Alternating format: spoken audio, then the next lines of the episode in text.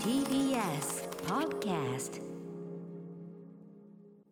はい木曜日になりましたうないさんよろしくお願いします、はい、よろしくお願いします。ちょっともう昨日の時点で私ね、はい言ってたんですけどちょっとその大きな仕事の山を越えたんですけど、うんうんなんか細々したこうなんていうの、こ細かいさこう一個一個あそれそれできますよあそれやりますなんて言ってたのが、一度にこう今週に集中してて、はいでなんかもう昨日もうちょっとで煙頭から煙が出そうだなんて話をしてたんですけどそうなんですよそんなこんなでねちょっとね困っちゃってなんんでかすよね。そうスケジュールに仕事詰まってると、うんなんか結局一つ終えてもあもう次があれがあるとかそうその先のスケジュールまでこう見通すとうん結構ずーっとこう疲労を感じ続けちゃいますよね。そうですねしかもそのなんていうのもうこういろいろこう調整した結果この締め切りもう守れないみたいなのがはっきりした場合うんうんうんまあ、早めにね一応こう言ってはい伸ばしてくれなんてやるじゃないですか、うんうんうんそうどんどんどんどんこう後ろにこう全部のしわ寄せがいって、はいいはいやだからねちょっとねあんま良くないこう本当良くない感じになってて、えーそれいつ抜けられそうなんですか。抜抜け抜け抜けないねけない 抜けないなこれ抜けないいや少なくとも今週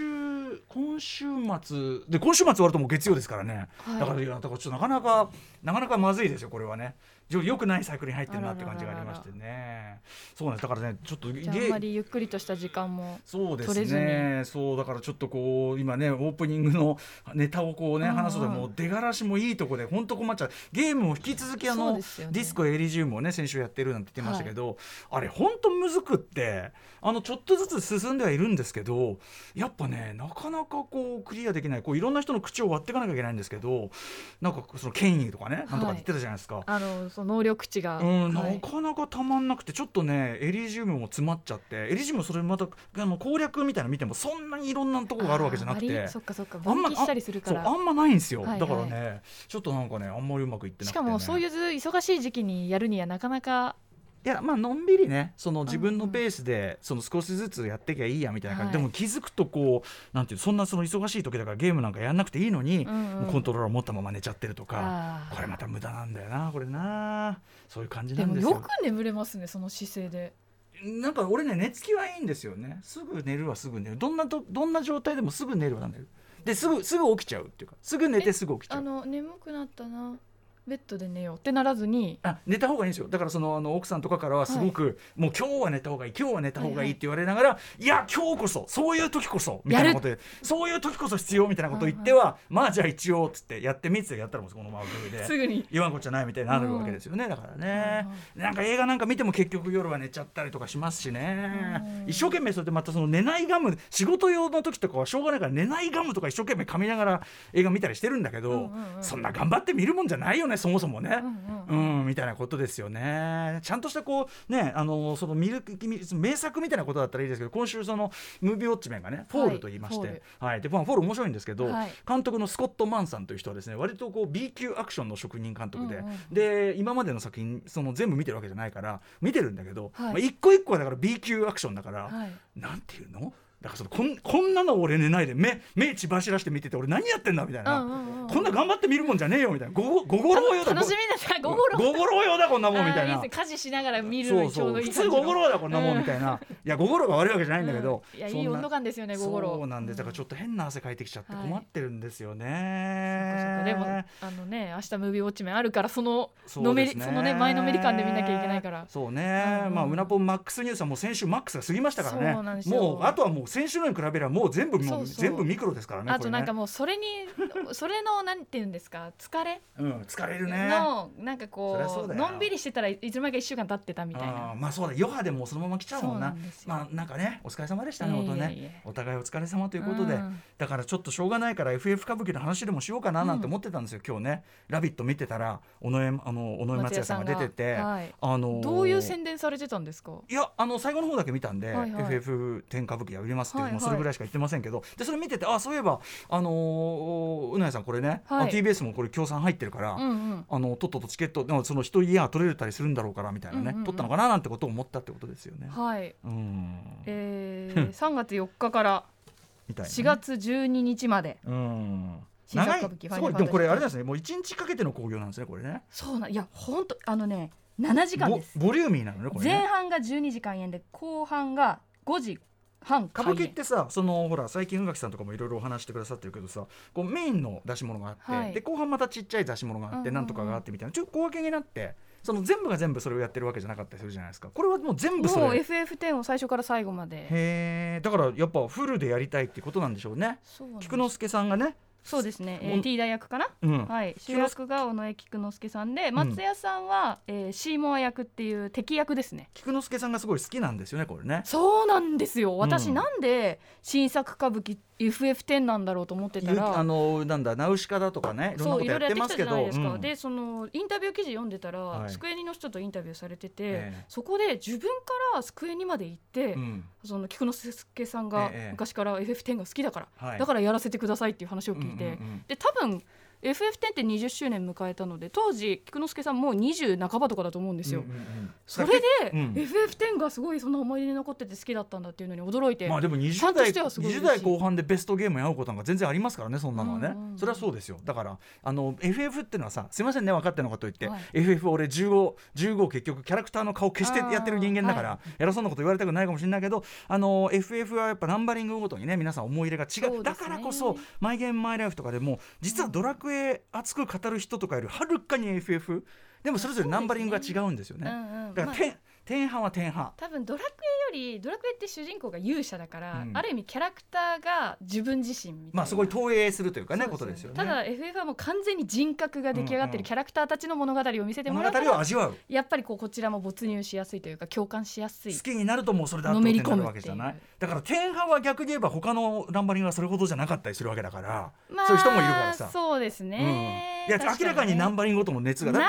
7と10はうん確かに、私両方好きですけど、えええまあ、どっちも死ぬほど好きなんですっていうかいう人よりはある程度こう、どっちが上かって多分みんな明確にえ僕ある気がすのる感じだとやっぱ天派の熱はでもやっぱ群を抜いてるんですよやっぱりやっぱり天はどうしても恋愛要素がはい如実に出てるので、女性が特にやっぱ、ねあの惹かれるやっぱ「マイ・ゲーム・マイ・ライフ」とかでも作ね品だったと思います高橋愛さんとかもそうなんですよねもう忘れもしない最初のね、はい最初の僕はまだ司会やる前のお互い対談というかゲストというか対談でしたからね、何の話振ってもあの FF10 の話でしか書いてこないっていうね全部そちらに変換されるっねていう、ある種の本当どうかした人でしたけど、うんまあ、そんなことを思い出したりして、はいそうなんですよそんなのじゃあね7時間あるってことだからそれそそうれなんですぐよらいだからあの削りたくないってこといなんやでしょうね。そう多分相当しっかりと原作リスペクトのある舞台になってるかと思いはい、えっ、ます、と、い、つからいつまでやってるんですか。 3月4日から4月12日チケットまだ発売中なのかなもうま完売しちゃっえ、マたジりで。しないどうなんですだかっねて今日、その今日テレビで告知してたぐらいだから。あそっかそっかじゃあまだうんチケット多分購入でいきるやと思だうのし、で、ナイさん、さすがにこれ、社内でこれだけそうなんですよ FF ねゲームだとか言ってれば、それはあなた、ちそょれっはとねお声それ掛はけいただけるお声掛けってこれはこっちがお声掛けするんですよ「おいどうなってんだ」っつって「おい俺はあの何が何月何日の何時の会がいいんだからこれはもうもちろんそれねもしもしってあれやるもんですからでもそのは1日かけての公演になるので、回数はそんなにないから、お早めにっていう感じですよね。お早めにお早めにね、だから要要は私はうなぽんのレポートが聞きたいわけですよ、うんうんうんなので頑張って行ってきてくださいよってことですよね、絶対大丈夫だからこれ言えば事業部ねいやでもちょっと金額見てください歌丸さん。え金額なんかいいんだよ今度我々は 我々はいいんだよそんなのはえ成績3万2千円。ええええ三万いやそうなんだ SS 席でしょ SS 席ってのはなんかあれでしょ、あのーなんかこうもうなんか直接もう唾がかかる距離みたいなただ最後の前の方ですね。でうん一番安い B 席で1万9800円。まあーあでも7時間ですからね。そうですよこれはお得なもんだと思いますよ、これねいろんなものがおまけがついたりするんですねこれね、はいすいませんうそんな話を聞こうかなと思ったらもう8分が経ちましたんで、はいと。りあえずあのテーマ曲を流しておけばもうちょっと流れるかなっていう感じなんで始めようかなと思いますアフターシックスジャンクション After Six Junction. 2月16日木曜日時刻は6時9分ですラジオドッキの方もラジコドッキの方もこんばんは TBS ラジオをキーセーションにお送りしているカルチャーキュレーションプログラムアフターシックスジャンクション通称アトロクパーソナリティは私ラップグループライムスターのラッパー歌丸ですそして木曜パートナー TBS アナウンサーのうないりさです。じゃあのんびりゲームもやってないってことですよねナイさん的にはねそうですね気分的にまもだそういう感じじゃないがホグワーツレガシーを始められてなくて、はいそろそろそろそろ入学しようとうん、あもう抑えてはいるって感じなんですかあまだ全然あ購入もしてないんですけれどうんもそろそろちょっとねやっと先週その木曜日のアトロックと日曜日のお任せ終わって、ええなんかこう一周終わっそうだてよなふーってなってただちょっそとうだよな火曜日もお仕事だったのそうだよでなあんまりお時間がなくて困っちゃうよなこういうこう何にも出がらしになっちゃってこういう時こそ勝負ですよねラジオっていうのはそうですね何もない時に何の話するってことですから最近何があったかっていうと本当にそうですねせあのファミリーマートに行ってファミリーマートに行ったこれは大事件だよ、コーヒー買いましたコーヒーかこれも人ね私もすっかりセルフレジにな歌り丸さなんりまもしたんでセブンのコーヒーしか買ってないと思うんあですのけどそのコンビニっていうのは結局ほら動線にあるかないかじゃな生いです活かの動線しかねでそのず別っにとどこが好きかっていうよりも動線ですよえね。えそうそうで何動線上に僕は一応今のところ最近は本当にセブンしかなくなってきちゃって、はい。セブンしか行ってないんですけど、はいもちろんセブンは最高ですがそれ以外のそうなんフです。ァミマねだからファミマファミマフファァミリーミマーマトフにァミマ行ったら何があったのでコーヒーを買ったら、え新仮面ライダーのパッケージに期間限定でえはいなっておりました。新仮面ライダーっていつから3月にもうやるんでしたっけもうやるんですよね、はい。そろそろということで、まあそれの宣伝も兼ねて。ねえあのほら安野さんのそういうのってさキャンペーンでこうやるじゃない、はい。前「新エヴァンゲリオン」がさ公開伸びに伸びたからさ全然後悔されてないタイミングでさあった。全然もうあの「新エヴァンゲリオン」公開でも何でもないタイミングでそれこそファミマそういう全展開世の中でされててあれっさてココロナで伸びたんでしたっけ？上映いや期違間がうんじゃない作ってて伸びたんじゃないの確かになんかそんなことありましたあったね。よねだからさ宣伝の時期と公開の時期が思いっきりずれるっ街ていう中にさ街中にいっぱいエヴァのさキャラクターがあるんだけどさ結構さ馴染みのない馴染みのない何かこうメカとかさうんうんうん馴染みのないものが結構並んでてさ、はい何これみたいなのありましたけど、まあ、新仮面ライダー無事にねそうそうやるのかもしれないですがあそうえ新仮面ライダーコップなんですかそうなんです。うんですのでぜひファミリーマートに行ってみたらあ。のえどういうどういうコップなんですかだからあもう7種類ぐらいね、はい確かデザインがあってうん結構凝ってましたよ私は仮面ライダーが映ってましたあ結構全面的にプリントされたようなやつで、あイラストなんですねそうなんちゃでんとす説明してくださいよ、 はいうん、コラボカップ現在数量限定なんだ全10種類ということでシルエットみたいなやつですね、はいシルエットねそうですね仮面ライダーだけじゃなくてバイクとか描かれてるのかな仮面ライダーは新仮面ライダー興味あるんですかあもちろんあそう私新シリーズなんだかんだ全部見てるので仮面ライダーじゃなくて新シリーズがってことでしょだからそうですねだって元の仮面ライダーなんかもちろん見たことないでしょだって、うんその初代代なんかさ、兄が見てたのが記憶にあるくらいでどっちにしろ全くぼ僕でさえだってそのもうあのい最初のは記憶にはないぐらいです、はいはいギリねやっぱりねでも再放送とか見れたりはしますけどそそうう,、ですねうんうんいうとこじゃないですもんねあもうやっぱその安野さんの作品として興味があるってそこうとででしすょね。うんだからやっぱ「シン」ってすごいですよね。まあね新カタカナで「シン」ってつけただけで、確かにね見てない世代すら見に行きたいなって思わせるその、なんか俺たちそれさ今普通になってるじゃん「シン・ゴジラ」で「新どっちが先だっけね「新エヴァンゲリオン」「新ウルトラマン」はい、で「新仮面ライダ新仮ー」面ライダー。あの全部関係ないのよ冷静に考えてうん、ゴジラもエヴァンゲリオンも確かにライダーも全くウルトラマン違もう世界まあ、かろうじてそのゴジラとウルトラマンはただその円谷特撮という意味ではそれは関係あるかもしれないけど他は関係ないのよはいだからさそのポスターでさ日本が誇るヒーローユニバース新ユニバースのさうんうんうんうんうんあったじゃんこうさポスター今飾ったんじゃん、はいはい見るたびにさ「いやー」みたいな「いやー」そんーいつの間にこれ鳴らされてんだ俺みたいなでしかも日本が代表するヒーロー「エヴァンゲリオンヒーローか」みたいな 確かに「エヴァンゲリオンのことヒーローって言わねえだろ」みたいな、確かにうん、いろんな意味で、 いろんな意味でヒーローではないみたいなこと思いながらあねー見たりしてますけど、ね、でも「仮面ライダー」で一度終わりなんですかね、どうですかね、うん、シンってつければ何でもね、なんかまあで今も後も新ブランドでただ安野さんまあそのでもラウルトラマン仮面ライダーときたらもう結構これ以上のビッグコンテンツないですからね正直ね、新ねまあちょっと楽しみにしてますよそれはね、あのすごい思うのはだから衣装とか今旅国で見てるやってるじゃないですか、はいで池松壮亮さんってさ、はいあの人えっと女の人、えっと浜辺美波そさんう浜辺美波さんあの特に浜辺美波さんがさ革のロングコートみたいなの着て、でちょっとこうおかっぱのショートうヘアで、んうん、なんていうのやっぱきっちり70年代感っていのそうですねその池松壮亮さんのその感じもね髪型とか、うんうんうんそもそも仮面ライダーのそのヘルメットから髪がはみ出てたんですよはいはみ出るぐらいの長髪なわけですね、うんうんうん藤岡弘のこの髪が出てる、はいはいはいででその赤いマフラーをしてさ、うんコート着てやっぱそのい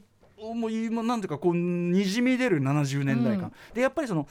ウルトラマンは60年代だからなんかその全然それとテイストがちょっと70年代ちゃんとスライダーと違うっていうかその感じがすごいこうまだ予告なんて何とも言いませんよどういう話かも知らないしなんだけどいいなっていう感じで絵の見てます質感もやっぱりちょそっとうね古めかしいとそう言っでたすらあれねですけどあとなんかちょっと荒っぽいズームみたいのでこう、うんうんずんずんずんずんライダーが歩いてるところをこう、うん荒っぽいズームで捉えた感じもあ70年代っぽいなとかもっと言えばなんかあの線路のとこ歩いてるとこはこう70年代のアングラ映画っていうか70年代アングラ文化なんかそんなことを感じるっていうかね、何にせよ70年代の匂いみたいなものを、まあ、安野さんが考える俺の考えるかっこいい70年代うんうんみたいなものが入ってるってことでしょうね。まあ、それでいやね、あのこの仮面ライダーのブラックあったじゃないですか、この間のあうんうのん白石和也さん作って、あれも一応こう2つの時代並行してやってますけど、70年代その学生運動とかバーンと入ってきたりするから、へーやっぱライダー70年代そういうのあるのかなっていう感じがしましたね、共通言語としてね。そのぐらいしか言えませんね。なぜなら見ていないから。うんあとあれですね、あの江本さんがさ、江本どっちの方だ？江本江本タスクさんの方。はいがさ2号なわけでしょでこれもしませんよ予告見た印象ねあのー2号がさこう2号の変身ポーズをこれガッてやるんだけど、はいなんかそれがすごい怖えっていうかあなんかちょっとこう単に味方じゃないっぽいみたいなほわーかんないその江本さんの雰囲気とかも込みで、はいはいそれがすごいあのあウル予告から見えてくるなんそうねなんか考察というかそうねウルトラマンのこの間の「新ウルトラマンも」うんあのスペシウム光線最初に出す時にポーズはもちろんスペシウム光線ですけど、なんていうの問答無用の問答無用の怖えパワー出す感じみたいうんうなん確かにあのきっちりこうきっちり怖えきっちり乱暴な感じみたいなそういうのがこうあのウルトラマン出ててよかったんでまあちょっと予告見る限りはね、そんな感じかなってすいません、でも単なる想像ですなぜなら見ていないから予告3月17日予告でのみの人でも予告でどんどんどんどんあの映像のなんかあのあれが増えてきてるんでねそれはすごく楽しみにしていますけどね3月17日でも結構だからあれですよいろんなものが今のもうすぐやっちゃうってことですからもう今週だって2月明日だもう明日にもうアントマンワスプ始まっちゃうしとかさいろんなものがすぐ始まってあっという間に年が超えあっという間におじいちゃんおばあちゃんになるねそこまでそういうことですよねいやしかもなんか、いいや来週でっそうて思こっうてやっいてねくとつまんないことで忙しい僕忙はしいレガシーは来週でいいやそうレガシーやってない忙しい忙しいなんつっ今て度締め切りがなんつってねスター・ウォーズのジェダイサバイバーがあでも延期になったのかジェダイサバイバーはね楽しみにしてるようだけど僕はしてませんなんでかっていうとこの間の「フォールンオーダーはい」途中までは良かったんです、はい僕はあの壁走りあ壁を走るというあ技があります、あジりェダイますね壁をですね落ちちゃう結構長い距離走らいやされるんでちすょっと難しい場所あるんですよね結構長い距離走らしされかるんもですね連続的にそうですね、はい僕はああいうステージ一番苦手としておりまして、あの高所恐怖症ですからフォールも本当嫌なんですね、はいはい映画もねはいだからねあそこでやめたんですよ、うん途中で何回かもう結構30回はトライしました確かに30回トライして記で憶にあるそのね俺ぐらいの俺ぐらいのぬるゲーマーになると30回トライして失敗したらゲーム側の方からこのステージ飛ばしましょうかってあー提案してほしいんですよでそういうのあるじゃんそういうあゲりームますね難易度を下げますかっていうグランドセフトオートとかでもちゃんとそういうモードがあるんですよね、はい何回か失敗するとやめますかみたいなの来るわけですよ、それでもガッツがあるやつはやりゃいいけど、うん俺はやっぱやりながら俺は壁が走りたくてジェダイになったんじゃない、はいうんうんうんっていうか俺の世代壁走ってるジェダイなんかいなかったあールークは一回も壁なんか走ってない、はいはいはいそうだからお俺なんか違うなんかちょっと私冷めちゃったっつってはいはいやめましたね、確かにその辺の荒っぽさはありましたよね荒っぽさなんていうのゲームステージとしてのもちろんねうん起伏なんでしょうだからフォールンオーダーもであのモードがあるから当然次の今回の今回のだって続きなんでしょそうですね続きです続きなんしょ続きってことは壁走りどうせやらせまるあもんでちしょろんさらに進化した壁走りになるかもしれあのない世界のユーザーで俺みたいなユーザーの声を、やっぱそのルーカスアーツのねそのゲームの部門が無視しなければね、ああ壁走りは不評だったなっていうんで、うんうんうん落としてくれりゃいいけどそんなことこんなのは少数派ですよね少数派少数派です壁走りが苦手だなんてのは少数派ですだジェダイになりたいものよ、うはんこだれっぐてらい、だってフォールンオーダー評判いいんだもんだってそうですね壁のことで文句言ってるやつは見た確かに聞いたこなんとなかいマップの移そんなやつ動がちょっと面倒くさいので結構も文句はあマったんでッすけプどの移動だそんなもん壁に比べるとどうってこと ないっていうのが俺の意見だけど、はいそんなね壁が走りなんてねそんな少数派の声はね、圧殺されるんですよそれが世の中ですよ少数派の声はねこうやって潰されていくんですよめっちゃ卑屈になってる私にできることといえばこうやってラジオで喋ることだけ歌丸さん休めるときにはい休んでください、というオープニングでございました。はい、えー本日のカルチャーキュレーションプログラム、アフターシックスジャンクション、今夜のメニュー紹介です。はいこの後すぐカルチャートークはゲームジャーナリストのジニさんが登場現在話題沸騰の配信ドラマシリーズ「ザ・ラスト・オブ・アス」の魅力についてゲームと比較しつつ解説してもらいますそして7時からは日替わりでライブや DJ プレイをお送りする音楽コーナーライブダイレクト今夜のゲストはこの方です昨日2月15日にニューアルバム「踊らた」をリリースしたシンガーソングライタープロデューサーのルーメイクアップさんが番組初登場ですそしてその後7時40分頃からは新概念提唱型投稿コーナー今週は先週お知らせした「ええじゃないか」が本格始動いい大人としてちょっと恥ずかしい趣味や好きなものなど皆さんから届いた告白メールを我々が「ええじゃないか」と肯定していきますそして8時台の特集コーナー「ビヨンドザカルチャーはこちら最新作「別れる決心」公開直前韓国映画界の巨匠にして記載パク・チャヌク監督インタビュー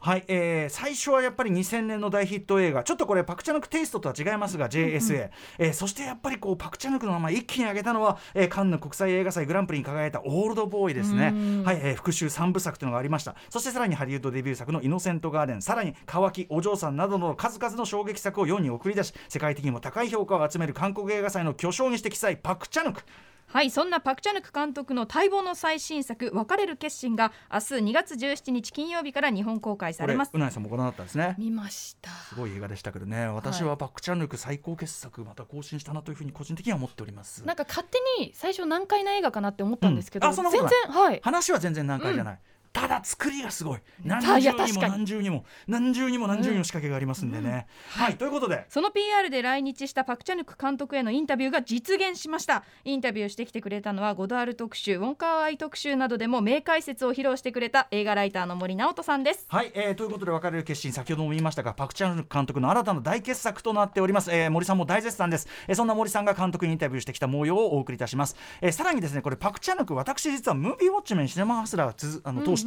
当たったことがないんですよ、サイコロもガチャも当たったことがなくて、うん結構あの話題にはしてますけどうも、んうんうんなので、えー、と森さんにパク・チャヌクのキャリアやどんな作家性を持ってきた方なのかという、パク・チャヌク入門も解説をしていただいてからのインタビューという新設設計の特集となっております。はい番組では皆様からのリアルタイムな感想ツッコミをお待ちしています宛先はメールアドレス歌丸アットマーク tbs.co.jp 歌丸アットマーク tbs.co.jp まで読まれた方全員に番組ステッカーを差し上げますはい、えーそれではアフターシックスジャンクション行ってみよう Station. After Six Junction.